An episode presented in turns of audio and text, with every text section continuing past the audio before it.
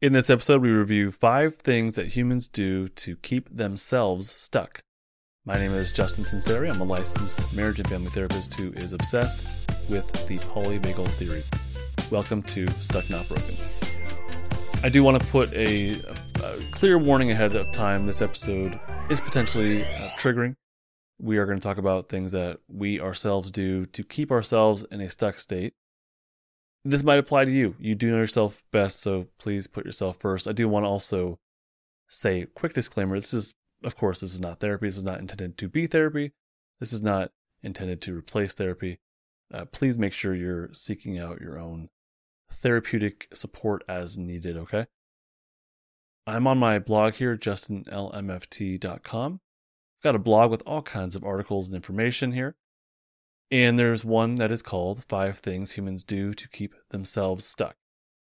So we know that, hopefully by now, that wild animals, they're really, really good at self regulation. They, uh, their, their survival kind of depends on it. If, if they were in a shutdown state, they would, they'd be very easy prey. They, that would just be kind of it. Human beings aren't wild animals, obviously, hopefully, hopefully, obviously, I guess, unless you're a toddler. Human beings are not wild animals. So, what is the difference? Why is it our self regulation is different, or our capacity to self regulate is different than wild animals? And what is it that we do to prevent the natural process of self regulation from happening? And I will let me say three things here uh, as well at, the outset here. For those that, that need me to say so, am I suggesting that the environment is not a factor in somebody's self regulation? No, of course not. Am I suggesting that people should just be able to decide to self regulate? No, no, I'm not. Am I suggesting that traumatized people are to blame for their state? No, no, I'm, I'm definitely not. So just want to clear that up. The purpose of this episode and, and the blog that I wrote originally is to discuss what the individual does to keep themselves in a stuck defensive state. This is not an exhaustive list, and please feel free to, to email me and let me know like what, what else would you add? What do we do to keep ourselves stuck? I do have a separate blog and i will probably make this into an episode where i talk about what do humans do to keep each other stuck. Because yeah of course it's not just the individual but also on an interpersonal level that we are keeping each other stuck and we do keep ourselves stuck. None of this I, I think that we do on purpose. No one is looking to stay stuck. I don't think that's uh, happening whatsoever. But nonetheless these things are happening. All right Number one, keeping secrets. Wild animals don't keep secrets, right? They, I think they actually do the opposite. When something is even potentially amiss or wrong, they, they let the surrounding wild animals know about it. They make loud shrills, they tense their muscles, they, they do things to communicate potential danger. And even after the fact, even after they maybe have survived some sort of predatory attack, the mammal will return to their herd or their family, or they'll seek safety with each other. They, they go back to each other. And I'd imagine that if they could, they would communicate that something had just happened. I think at the very least, wild animals would communicate in their own way that they need safety and connection. They would they would seek it out from each other, and they would. I think they give it to each other, mammals at least. They don't really come back to the herd with shame. I don't think, and this is uh, probably my speculation, but I don't think they really come back to the herd in shame. I don't think they feel shame for what they survived. They simply they seek safety, and I I think they're welcomed and I think they're protected by each other for for the most part, as, as much as I can tell. But human beings, we keep secrets. We don't, and again, I don't think this is a conscious choice. I don't think people want to keep secrets. It's and again, I'm also not blaming here as well. It's just simply the reality that for many individuals who are in a stuck defensive state, that secrets are a part of that. That person might be a victim of abuse, and maybe they do keep that secret uh, because the predator is making them, or is is the, is a threat to somebody else, and they feel like they have to keep the secret. Or they keep the secret because their support circle is simply not supportive, or they don't believe them, or they lash out against them for speaking up about the secret. But someone could also keep a secret because of the shame that they feel. They can't bring themselves to disclose to somebody else what happened or is happening. Or or maybe they keep a secret because they don't want to face the vulnerability of disclosure. It feels very exposing and, and vulnerable, right? Or maybe just thinking about whatever it is is just unbearable and they keep it to themselves. So keeping a secret, I don't think has to translate directly to some sort of specific event. Um, I don't think that people are, are simply keeping secrets about the thing, about the event. I think it also refers to just generally we keep feelings within. We human beings, we keep our feelings to ourselves, and I think we kind of keep our feelings a secret. I mean, we don't share them with others, but we also don't even acknowledge it to the self. Like we we have these, uh, I guess, intricate or elaborate denial mechanisms and behavioral adaptations. We do things to prevent ourselves from even being aware of the pain, uh, of being aware of the feelings and the thoughts and the memories and the somatic sensations. We keep these as hidden or as disguised or as covered up as possible. So, why does keeping a secret ensure that somebody stays stuck? Because the individual is not allowing that stuck energy to mobilize and then to seek help. So, that autonomic nervous system is staying in a state of danger. What it needs to do is to utilize that stuck defensive energy to find help. And hopefully, if they do that, their request for help will be heard by someone that can actually use their own sympathetic energy to make something happen and to get them help. Or that the other person they go to could use their own ventral vagal activation, their safety state, to at least be a co regulator, or hopefully do both, right? The second thing that humans do to keep themselves stuck is isolating. And this is similar to the first one. Because look, we're, we're social creatures. We need each other. It doesn't just feel good to be around each other. We need each other. Humans need each other to co regulate on uh, an, interpersonal level. The interpersonal co regulation helps to foster self regulation on the individual level. So the interpersonal affects the individual, and yeah, the individual definitely affects the interpersonal.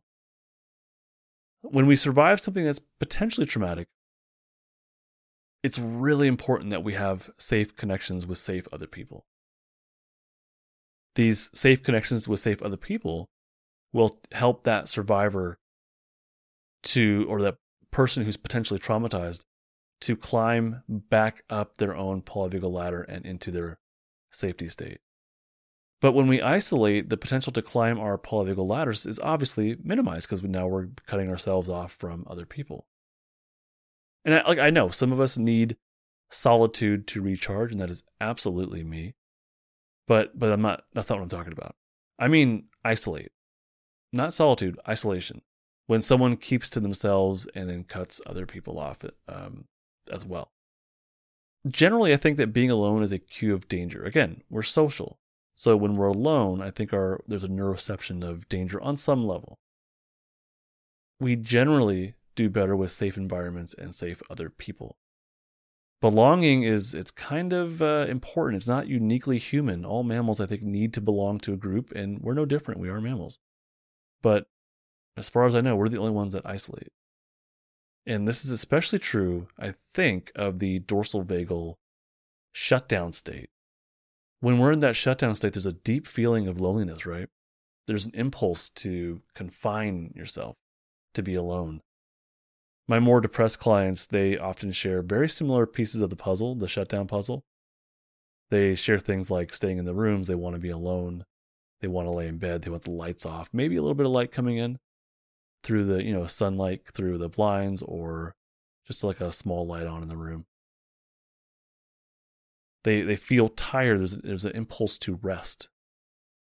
But all these pieces of the shutdown state or what people call depression, I think, but all these pieces of the shutdown state are really an illustration of isolation, of cutting yourself off. The impulse to fulfill this scene, to, to be alone, to, to isolate, there, there's an impulse there. And I think there's a lot of truth. Our bodies know that this is a part of the puzzle of climbing the ladder. This is a part of climbing the ladder. I don't want to mix my metaphors too much here. The body is saying that being alone or being still, being safe, being in a situation that has low stimulation, being in a secure, predictable environment, this has something to do with what I need next. And I think there's a lot of truth in that. I think the fact that all that pretty much every person I've met with who's in more of a shutdown, depressive place, that they have very similar impulses to be alone and to sh- and to uh, have low stimulation. I think the next impulse is to reorient to the environment slowly and allow that sympathetic energy to return. But the problem here is so that I think there's truth there, but the problem is that there's a disconnection from our conscious mind to the somatic impulses that are naturally there and are telling us what to do next. So, with that disconnection of the conscious mind and the somatic self, the body is perpetually stuck in this impulse of of isolating, of this scene that I just sort of painted here, of isolation. The, the problem is the disembodiment of, of not being attuned to what the body needs. Part of the problem here also is the thoughts that we have around this, and I'll talk about that more in number four. But part of it is, I think the maybe the most significant part of it is cutting other people off that could potentially maybe be safe co-regulators. And that helps to keep us stuck. Number three, behavior adaptations. So, like I said, I think at the beginning, the autonomic nervous system, it naturally wants to self regulate it naturally wants to to release any sort of stuck defensive energy and to gain more access to the safe and social ventral vagal biological pathways. It, because from there, that's where the mammalian body can optimize its use of bodily resources. That's where health and growth and restoration happen, as Dr. Porges says. But when, when us human beings, when we feel that defensive energy lingering, when it's stuck in our system, we instead of attuning to it and allowing that discharge to happen, allowing that self regulation to happen, we do something else to to get some temporary relief, temporary relief.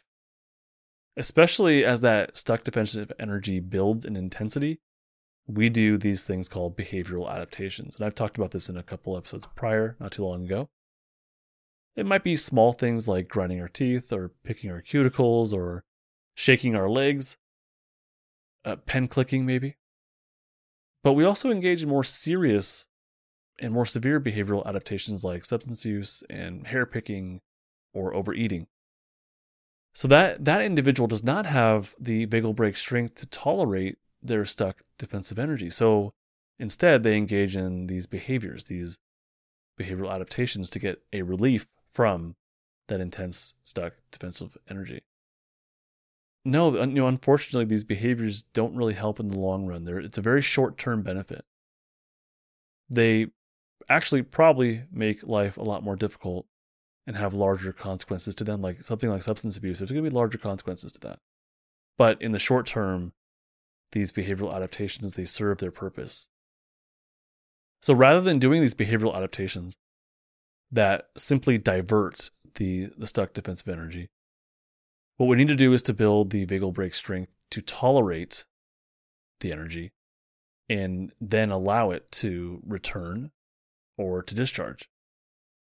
And to do that, we have to have uh, more activation of the ventral vagal pathways. And I have a course that's called Building Safety Anchors that teaches you how to do this.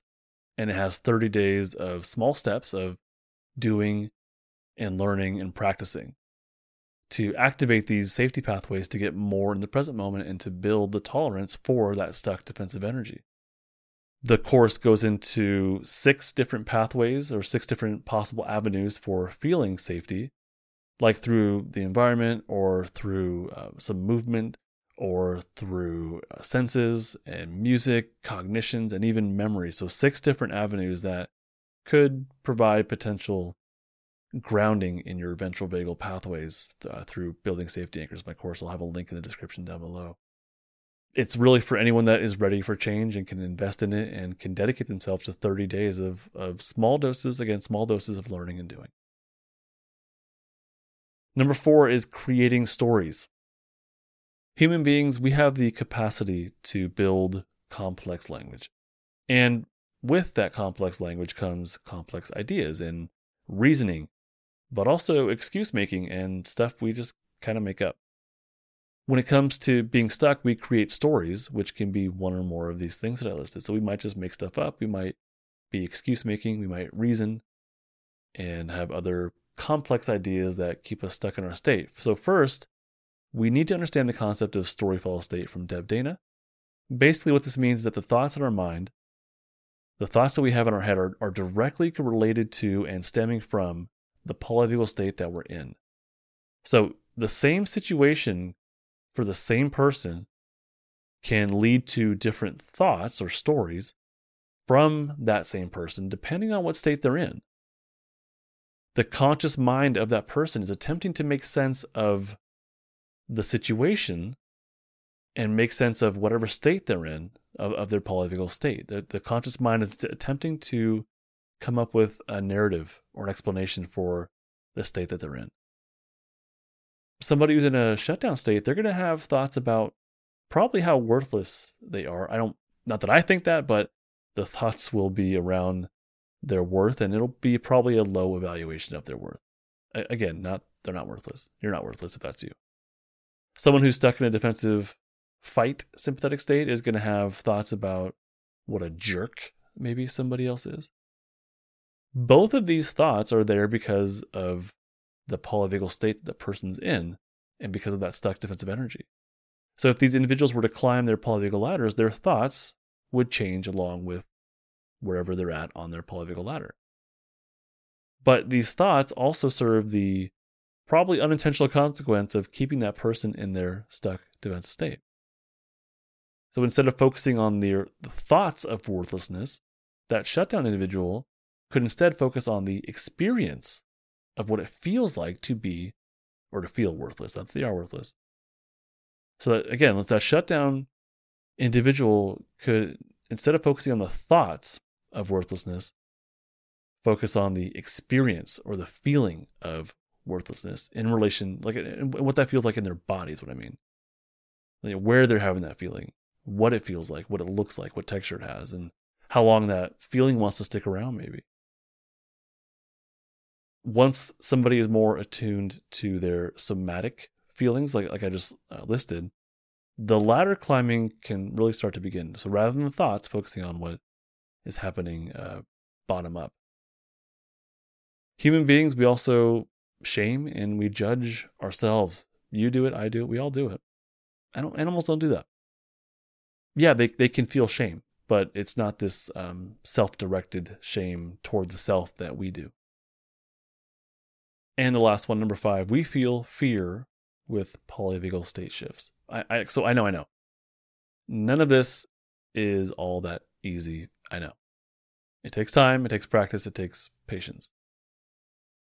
One of the problems with all of this ladder climbing stuff that I keep talking to you about is the experience of it. Or potentially, potentially.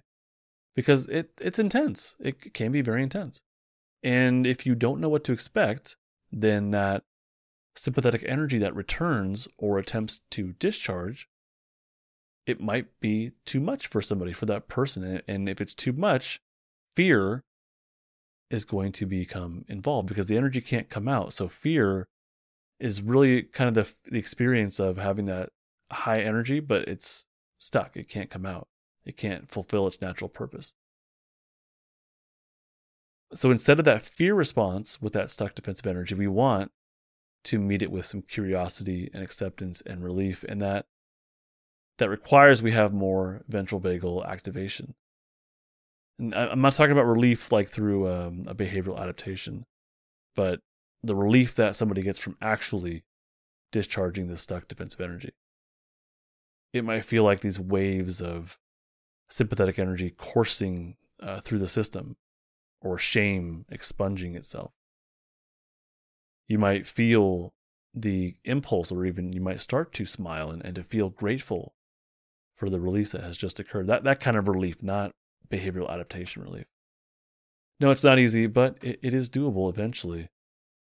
So fear, we, we feel fear when these state shifts start to happen. It freaks us out. We panic.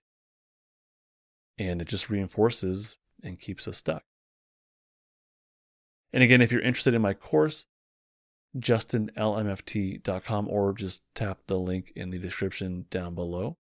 I do want to just express one more time that I don't think anyone does this on purpose. I'm not. This is has nothing to do with blame. It just simply it is what it is. This is what we do, and it's we have to kind of relearn, at least uh, consciously, cog- cognitively, we have to relearn from the top down how to do these things. I think that we're born with the capacity to self-regulate on more of a well, not really a bottom up. It's more of a whole body kind of thing, top down and bottom up.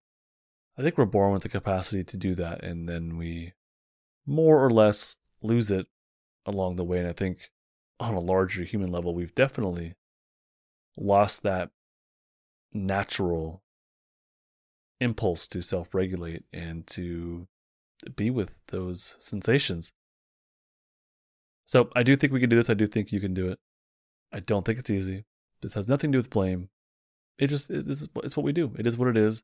Hopefully, this episode did help you in your own journey of polyvagal self regulation. I appreciate listening. Thank you so much.